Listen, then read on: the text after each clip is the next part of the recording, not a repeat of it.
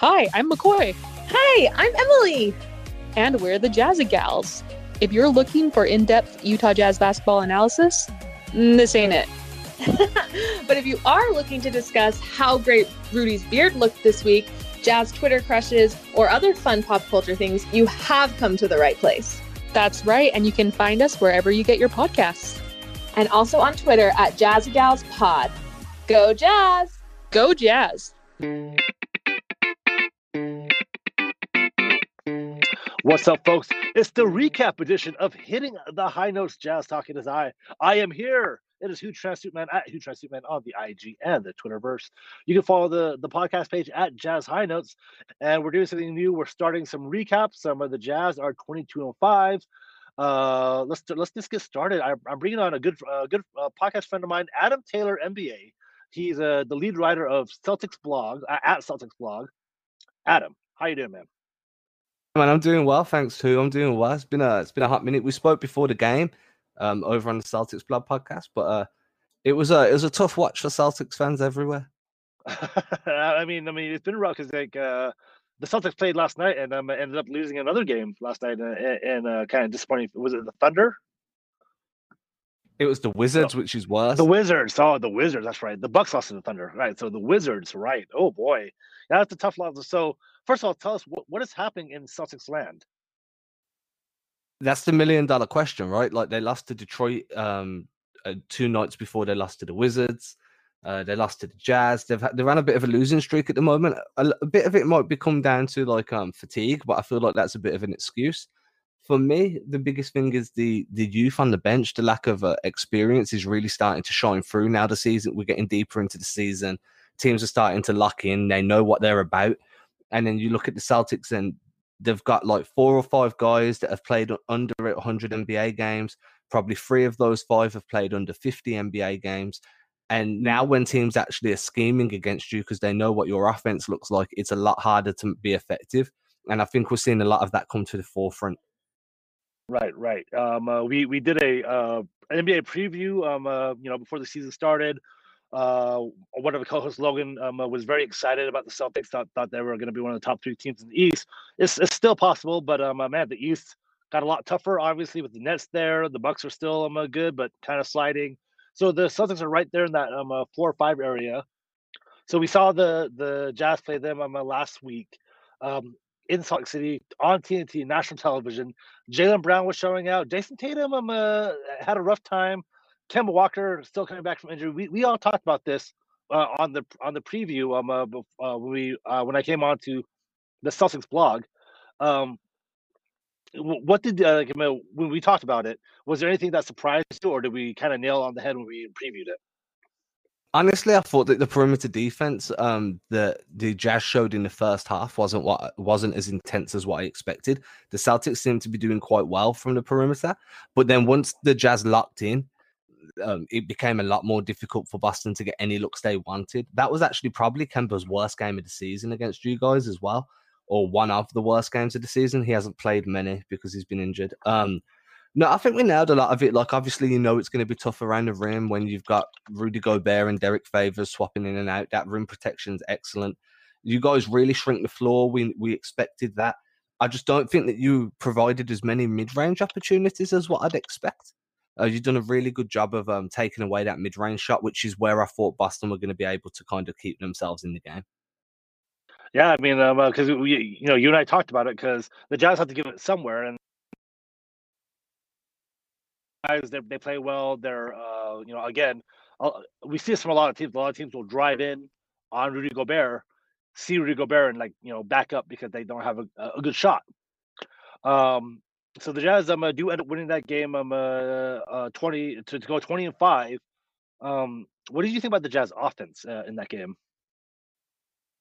I mean you guys just know what team you are now right? I mean you, there was no Mike Conley so I can't comment on how you guys operate when Conley's on the floor but very clever movement very excellent ball movement um you were finding the open three regularly. When the Celtics did push up on shooters, you were um, driving the closeout and finding Gobert or Favors down low.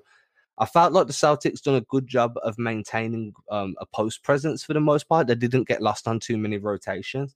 But the fact that Donovan Mitchell played so well and acted as a distributor in that game, and then the fact that you guys have so many good shooters from deep, um, it really made it tough. You've got an excellent inside out game. And, and the one thing is there isn't really a weak link in your top seven or eight guys. So your offense was exceptional. The, the hardest part for me to kind of analyze was how you were beating the closeouts and still finding the open man on the uh, weak side slot.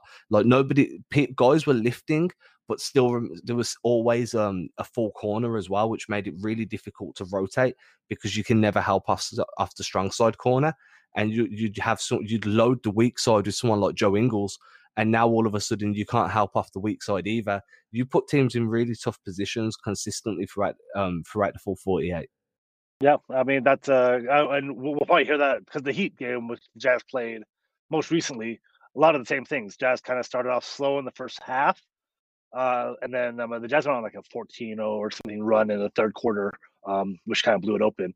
Uh, we're seeing a lot, a lot. The Jazz are like stepping it up, uh, making adjustments, or or just becoming more crisp as the game goes along. And um, a, a lot of people don't watch the Jazz. I mean, I, I, don't blame them. You know, if if you're not in the market, you're probably not watching the Jazz. Uh, the Jazz are now 22 and five. Um, and with good reason. Um, uh, as you can see, you you, you saw firsthand um, a Tuesday night, um, Boston and Utah. You you saw what, and you're talking about what made them so great. Um, so this is the first meeting. Uh, I believe the Jazz have one more meeting going down to Boston. So with the Celtics team, I mean, uh, you lost Hayward, right? Um, Kemba's coming back from injury. Like you said, it was he was two for twelve. It was his worst game, worst game of the season. And you have um uh, some, you know, you have ties. You have um, uh, Robert Williams, um, but we're not quite sure what the post defense is for the Suns because or for the Celtics because the night before or the day, game before the Suns um uh, took the Celtics down in the post, right? Yeah, they ran a lot of trail plays with Ayton, and then they were using Ayton rolls as like moving screens. They were really creative in how they used it, and um, there was just no way of stopping it. And that's been an issue for Boston. Like they brought in Tristan Thompson to add some physicality to the post defense, and while Thompson does do that, he doesn't have the height necessary to really be a rim protector. So when these bigger guys like DeAndre Ayton or the Joel Embiid are rolling towards the rim, Thompson's there to kind of slow down that roll or at least make guys think twice and maybe force the post up instead of just a dunk. But he doesn't have the the size necessary to really hold his ground against bigger guys. And you saw that with Gobert as well. Like Gobert would post him up and then it would just be a drop step and there was an easy lane to the basket. So they are struggling at the moment to find that post presence. But if you want an elite rim protector, then you have to pay. And the Celtics just don't have the available cap space to be able to realistically pursue somebody. That's why I really wanted Derrick Favors during the offseason. Yeah, I was gonna bring him up because I mean you had talked uh, very um, kindly about him. Uh, we talked earlier uh, before the game. Um, Derrick Favors like him uh, is, is, very underrated around the NBA. Um, even underrated when he went to New Orleans. Um, but yeah, Derrick Favors was probably like is he a guy you think the Boston Celtics were looking at in the offseason? I mean, Derrick Favors signed very early in the offseason, but like I'm, um, you know, we, we all understand the offseason really is going throughout the year. Um, do you think the Celtics were uh, were on Derrick Favors' radar? Do you think the Celtics were, were going to make a run for for Derrick Favors with uh, whatever cap space they had? Honestly, I don't know. I, would like to think that that was an idea because you could you could see the defensive impact he had throughout the season for New Orleans last year, right? Like they were a poor defensive team while he was injured. When he came back, that's when that team really got their act together and started making a surge up the Western Conference standings. Um, I think that Danny Ainge and the front office were so kind of caught up in the Gordon Hayward ish, um, like saga, and are they gonna try and sign and trade him for a Myles Turner? Are they trying to get back some? Uh, are they trying to force Sabonis? What are they trying to do with that? I think that they got so wrapped up in that narrative and that little mini saga that by the time that kind of concluded, the big guy, the names that were most enticing, guys like Derrick Favors, had already signed for other teams, and then they were left with like that secondary and um, tertiary tiers of guys that they had to kind of pick and choose from, which is how you end up with Jeff Teague as your uh, backup veteran guard. yeah, Jeff Teague um, uh, has not been great this year. Uh, I, am a little surprised. I thought uh, as a backup point guard he might be okay, but man, has has not seen it. Um, yeah, and the, the Celtics are missing Marcus Smart, so maybe the second, you know that that's really gonna you know really improve that team. Um, I don't know what the Celtics are to do around the trade deadline to help bolster that bench because we talked about how um, there's some deficiencies um, on the on the Celtics bench that need to be uh, worked on. Um, but uh, with the Jazz, uh, 22 and five, do you see this Jazz team slowing down um, uh, with what you saw on Tuesday night? Honestly, I don't. I feel like everything that you're seeing at the moment is very sustainable. There's no, you're not riding one hot guy, right? Like generally, when teams are having these like um supernova um periods during the season, it's because one or two guys have got like extremely hot, and you know that eventually they're going to cool off, and then the records are going to start to level themselves back out but you guys are actually hot as a team right now. It's as a unit. You're not hiding behind Donovan Mitchell. Um, Joe Ingles is playing great. Mike Conley's great, but nobody's having that supernova type of year, which means, which indicates this is way more sustainable than just a hot streak. Um, so I think that you guys are going to be real tough throughout the regular season. And then the question becomes, can you replicate this type of basketball style and um, intensity throughout the playoffs when other teams are locked in as much? And that's where the the interesting part comes to me because I feel like you guys at the minute are going to be a great regular season team. But we've seen it before. We've seen it with the Atlanta Hawks a few years back. We've seen it with um the Milwaukee Bucks, with the Clippers recently too. Like you can be a great regular season team, but once you hit the playoffs, you need to be able to translate that form over. And sometimes it's doable, and sometimes it's not. And that's where the interest comes for me.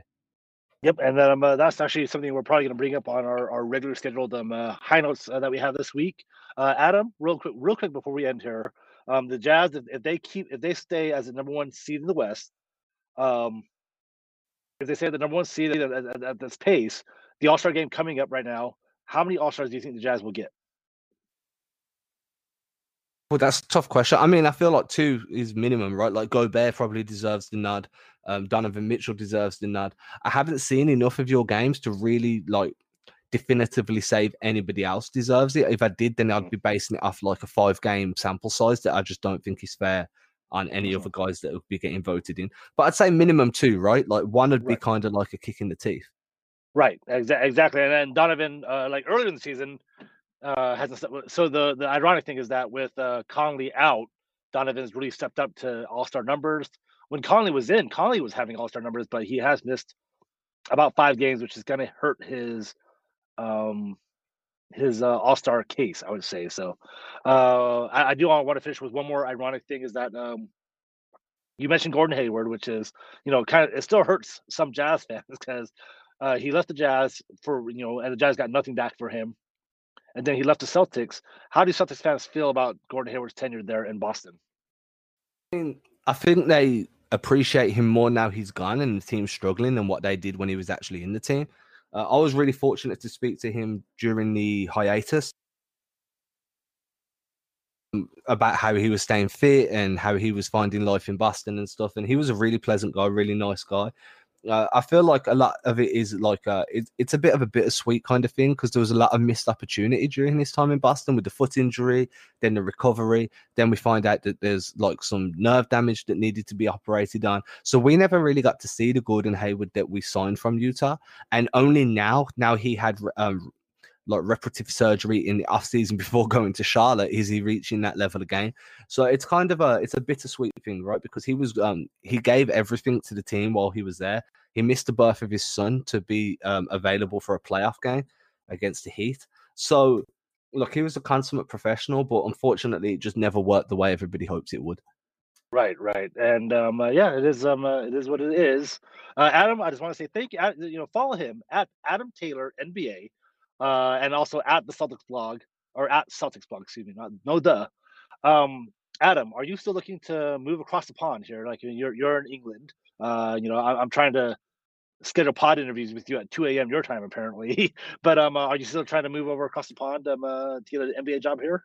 Yeah, that's that's the plan. I mean, um, I say this to everybody. It's kind of it's a really vicious circle, right? So um, I can't move without getting a job because there's no work visas. Um, if you have no work, evidently, and wow. um, you can't get a job unless you live stateside. Because so it's a really, really oh. like, yeah, trying to figure out how to crack that that vicious circle is uh. So if anybody listening wants to hire me, then hit me up and we can uh, we can discuss um a salary package and everything, and then all you need to do is sponsor me and the family for some uh, work visas. But that's that's the plan. Unfortunately, I've missed out on a few opportunities due to this.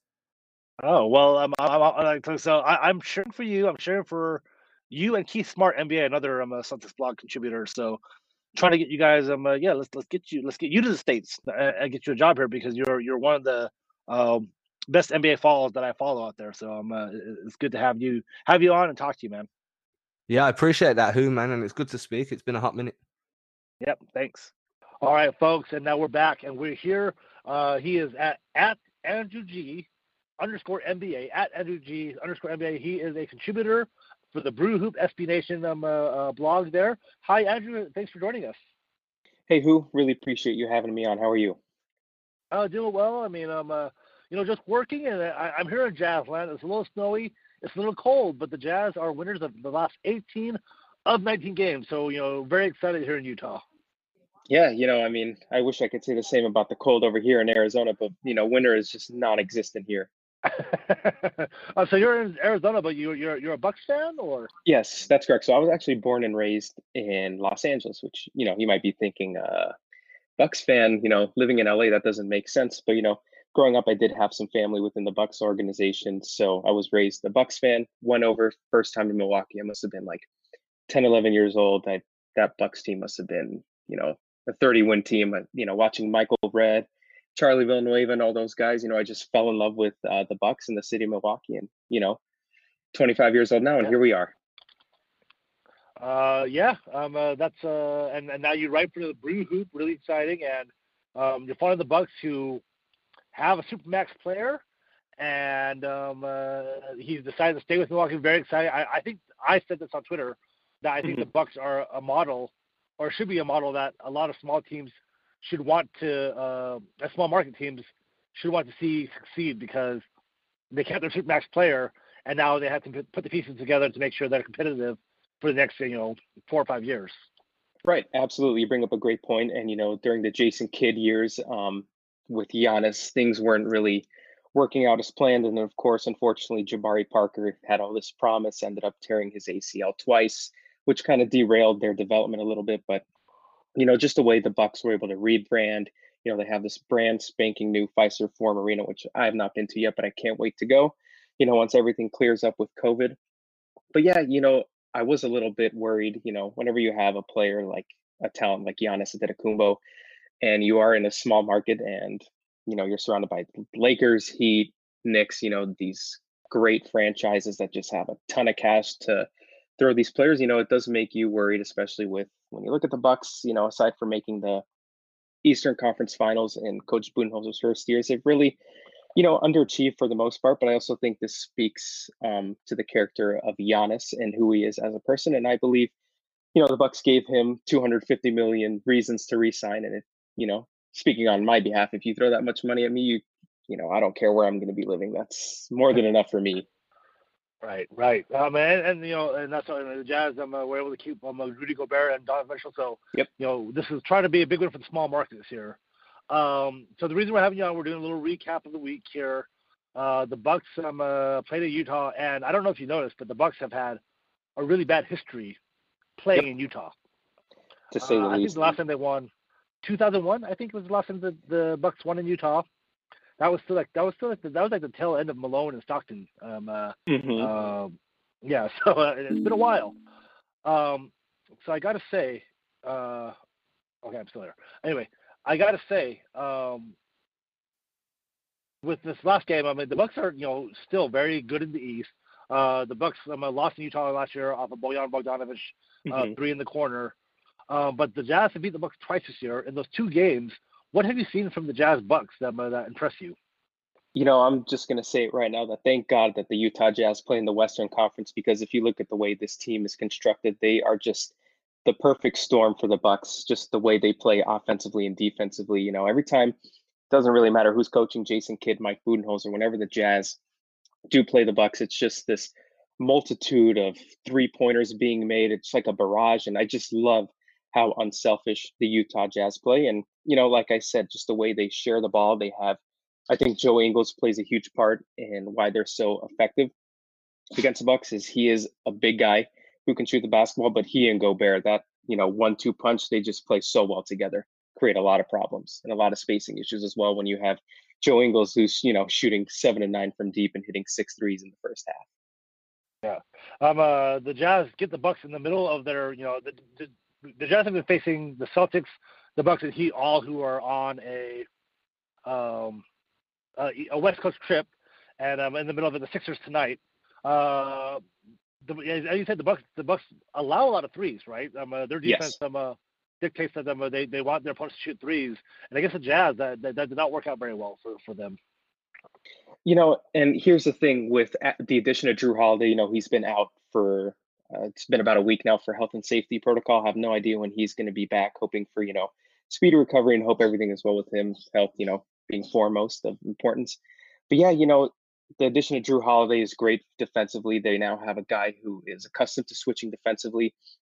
The two years prior, um, the Bucks have been running this drop coverage where you know they're allowing a lot of three point shooters. They want the bigs to shoot threes. They'll let the bigs beat them from deep. And they're also going to give up that little in between floater game. But now with Jrue Holiday, you know, this season they've been switching a little bit more. They haven't been fully committed to switching, but they're also not, you know, committed to dropping their drop coverage. So they're kind of in this weird in between. And it is encouraging to see Mike Budenholzer try these different, you know, defensive adjustments. But without Jrue Holiday, the one player on this roster who is really good at switching, you know, basically one through five defensively on the floor, you're going to have a lot of problems. And that was, you know, exemplified in this loss against the Utah Jazz. They were just, you know, getting Brook Lopez in these situations where he's getting switched onto Donovan Mitchell. And, you know, how we know how that ended. You know, Donovan Mitchell did a great job of getting to the foul line.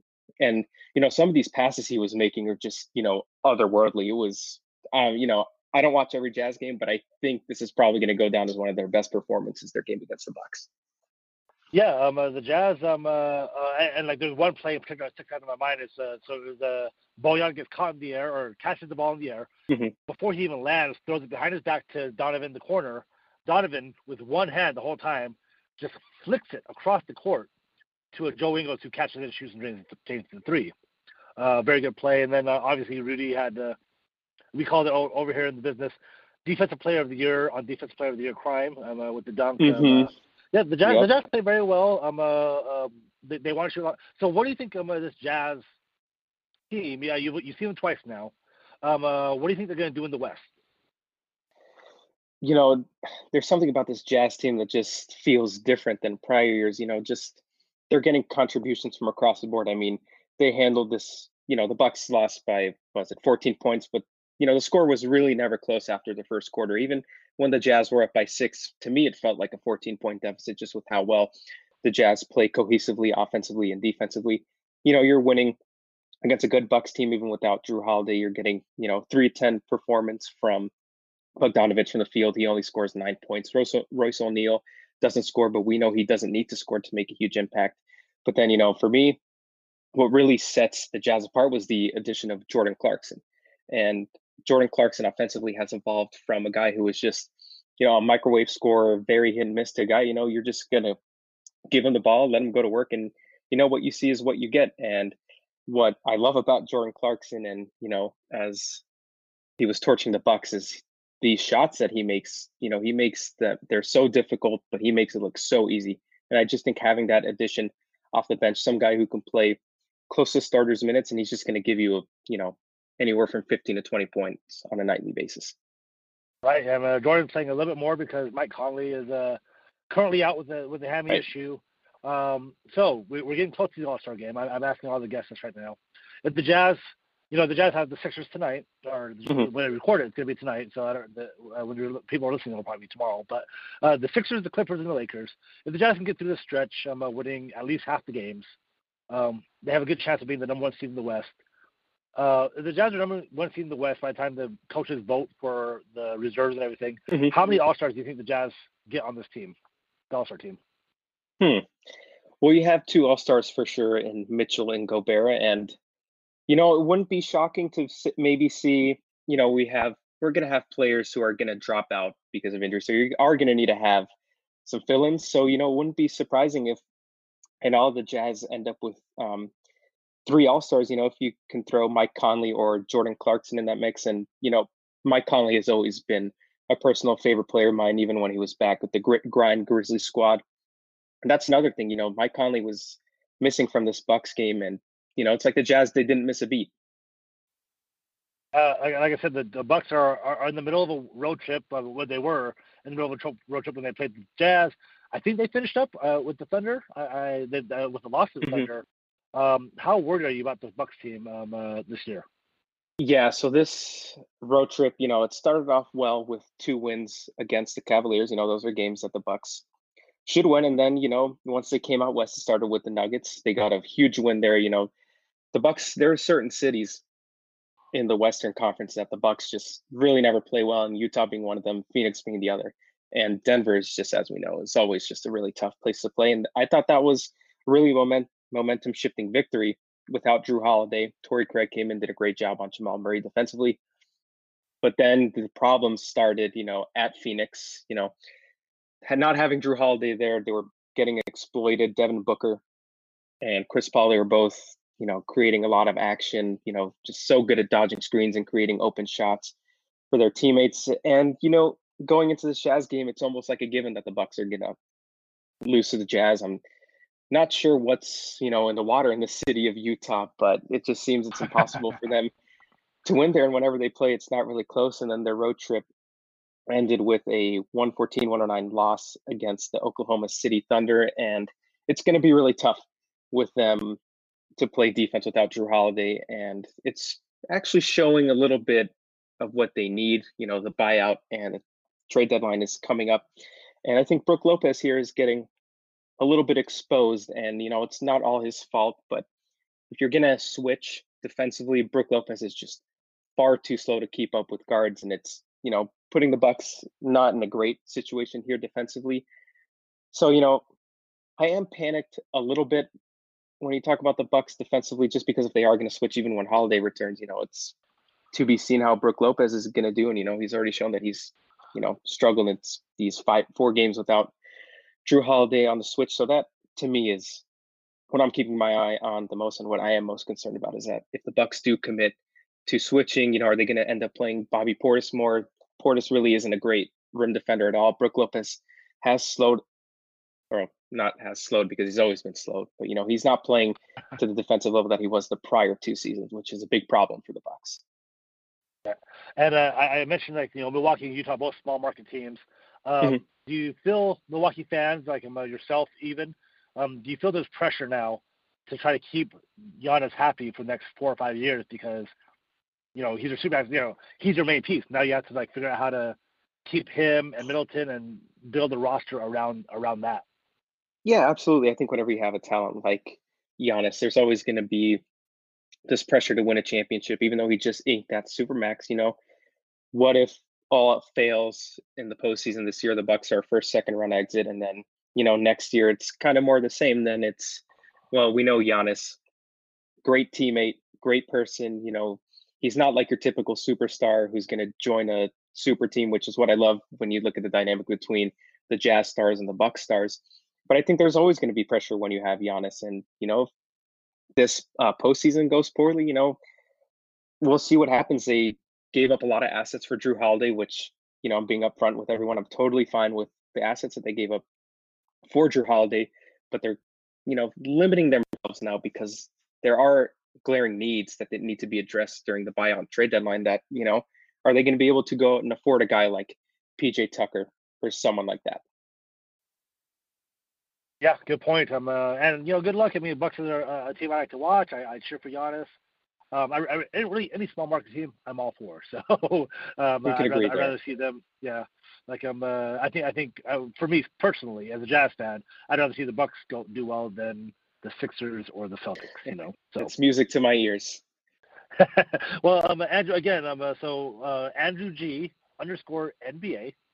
Um, uh, you have a couple articles out uh, recently for Blue yeah, you know what? So I'm heavy on their game coverage. So if you go to Brew Hoop, I, you know, you'll see my game recaps. I've taken a little bit of a step back from, you know, the longer read articles. So right now I've just been strictly um, doing game coverage, and I have been, you know, a fill in on their uh, Twitter account whenever our main guy Kyle cannot fill in. Awesome. Well, well thanks for uh, joining us today on hitting the high notes, and uh, we'll talk to you later, man. Thank you so much, and good luck to the Jazz the rest of the season. Thank you.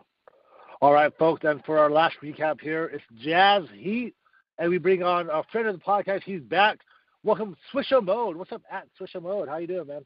What's going on, man? I'm doing pretty well. You know, can't complain. Other than, you know, y'all bludgeoning my team the other day, but other than that, it's all good.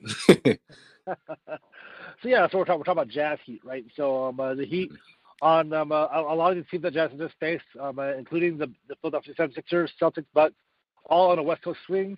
Mm-hmm. The Heat um, uh, in Utah, the Heat were actually um, uh, rolling pretty well. The Heat had won like four games in a row. Yeah. Prior to this, Jimmy Butler was back. Um, Yep. But then, um, uh, what did you see from the Jazz? Like the Jazz game started off kind of badly for the Jazz. I Mhm. mean, the Jazz were down by two points in the first quarter. That's that's what constitutes bad for the Jazz now. Yeah. Uh, um, but then um, uh, second half, I mean, I mean, the Jazz were like a 14-0 run or something. Like, yeah, they started the quarter 7-0 run himself. 16-0. Yeah, yeah, it was all bad. yeah. So Um, what do I- you see? What, what did you see like um, uh, that game? Like how it started and how it ended?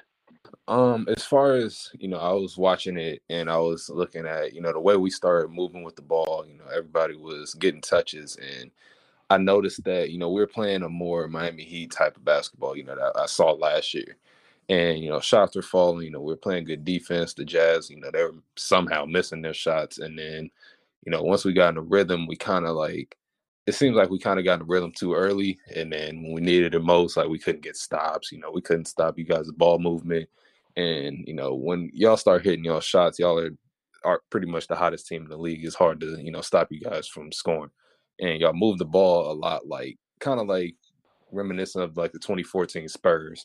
So it's it's difficult to guard that, but I think that's what made you guys go on that run and eventually take away the game from us. At least that's from what I saw. Yeah, I mean, um, uh, I mean, I'm glad you brought up the 2014 Spurs because uh, uh, this is just uh, we'll, we'll have a regular episode with Logan, and um, I, I'm pretty sure that one of the comparisons that he said was the 2014 Spurs as well. So, Mhm. um, so um, yeah, like I mean, we saw the Heat. So well, one thing I noticed is the Heat turned over the ball. Are, are the Heat pro turnovers, or are the is the Jazz was the Jazz defense stepping it up? It, it's a mix of both. I mean, lately Miami has you know toned down their turnovers, especially since Jimmy has been back. But they have always struggled, you know, with the turnover issue. Like especially um last season, it was a big issue for us. You know, it cost us games in the long run because you know we gave up too many uh, fast break points, or you know we gave up you know second chance opportunities because we couldn't take care of the ball, and you know the other team will out hustle us. It's stuff like that that you know really swings the game and it kind of applies this year. You know, like I said, since Jimmy's been back, it's been down, but I mean, we still have our games, you know, where we look like we're like a, a high school basketball team. And it kind of, you know, hurts us in the end. But I mean, those are mistakes that, you know, have to be fixed and they will be fixed, hopefully, in the long run. I mean, I, I don't watch a lot of Heat game, but like I'm, gonna look at the stats from the game that night. Bam Adebayo, um, uh, 14, 10, six assists. Jimmy Butler, 15 on Mhm. three of 10 shooting, uh, eight rebounds, Mhm. five assists. I mean, Jimmy Butler had a triple double the night before. I want to say. Yeah, Yeah. he did. Yeah. Against uh Houston. Yeah.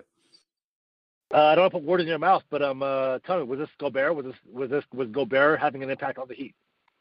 I think as far as you know, we like to we like to shoot a lot of threes, but also when we attack the paint, it's a matter of you know our aggression. You know, I notice sometimes Bam he struggles against the the bigger big man. You know, somebody like a Gobert or you know maybe even a Joel Embiid. I mean, he held his own against Embiid last year, but it's sometimes for Bam he struggles with the taller bigs, and when you have a defensive center like Gobert, of course it's going to be some kind of a struggle because you know he's a defensive player of the year for a reason.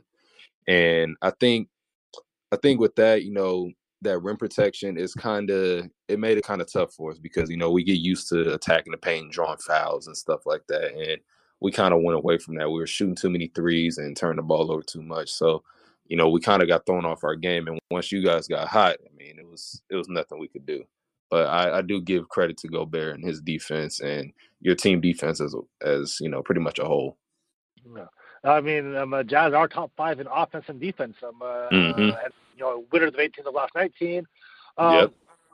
So, what what impressed you most about this Jazz team that you saw in the game? Was it was the offense, was passing, was shooting, was it defense, or or a combination of any of those things? I would I would say a combination of different things on the offensive end. You know, I know Donovan kind of struggled a bit from the field, but Donovan is taking a step whereas, you know, he he realized he doesn't have to be the only scorer in the offense. You know, the way you guys move the ball, like I said, is kind of Spursy.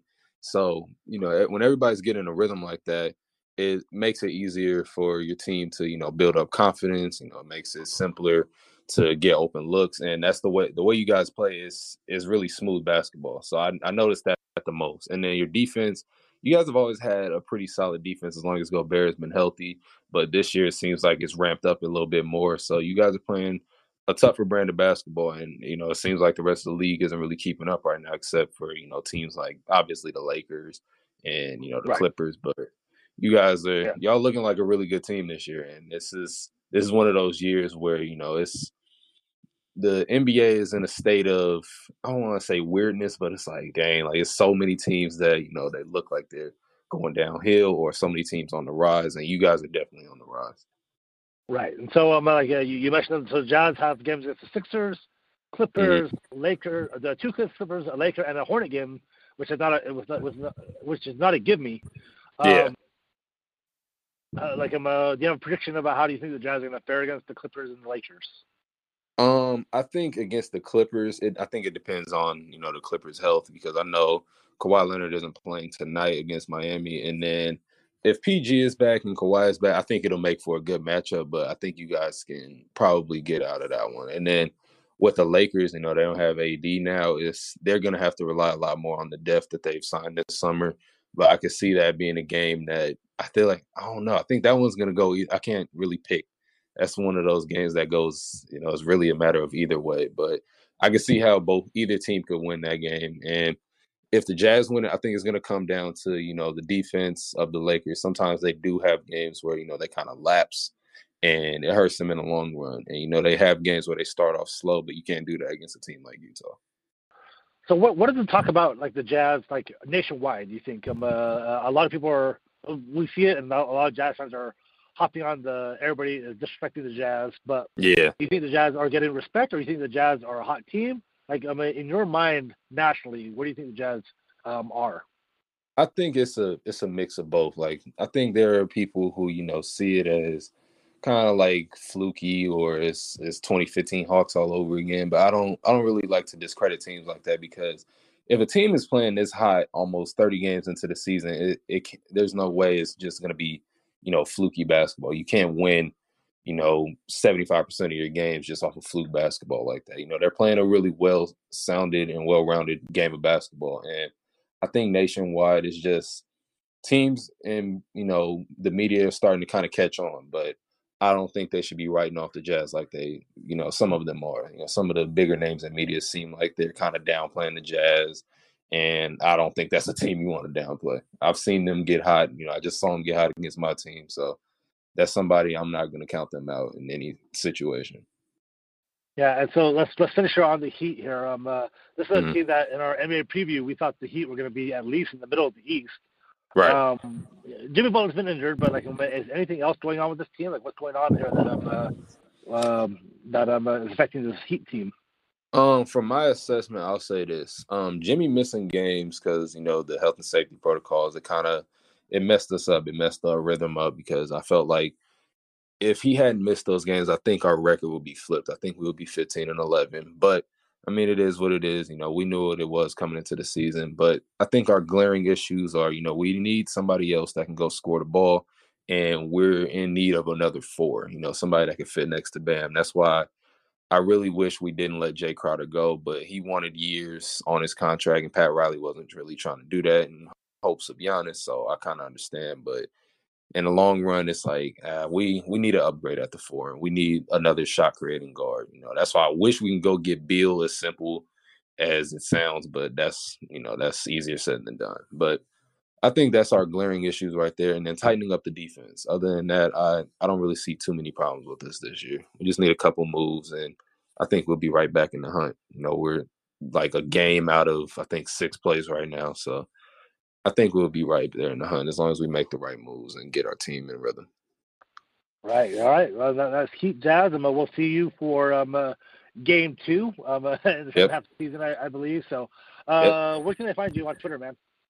Um, they can find me on Twitter at Swisho Mode. You can follow me. You know, I talk basketball. I talk a bunch of different things on there, man. I love talking basketball the most. So if you want to follow yeah. me, support the brand, YouTube channel, I have all of that in my bio at my Linktree. So Oh yeah. It What do you what um, uh, what do you what do you what's on your YouTube?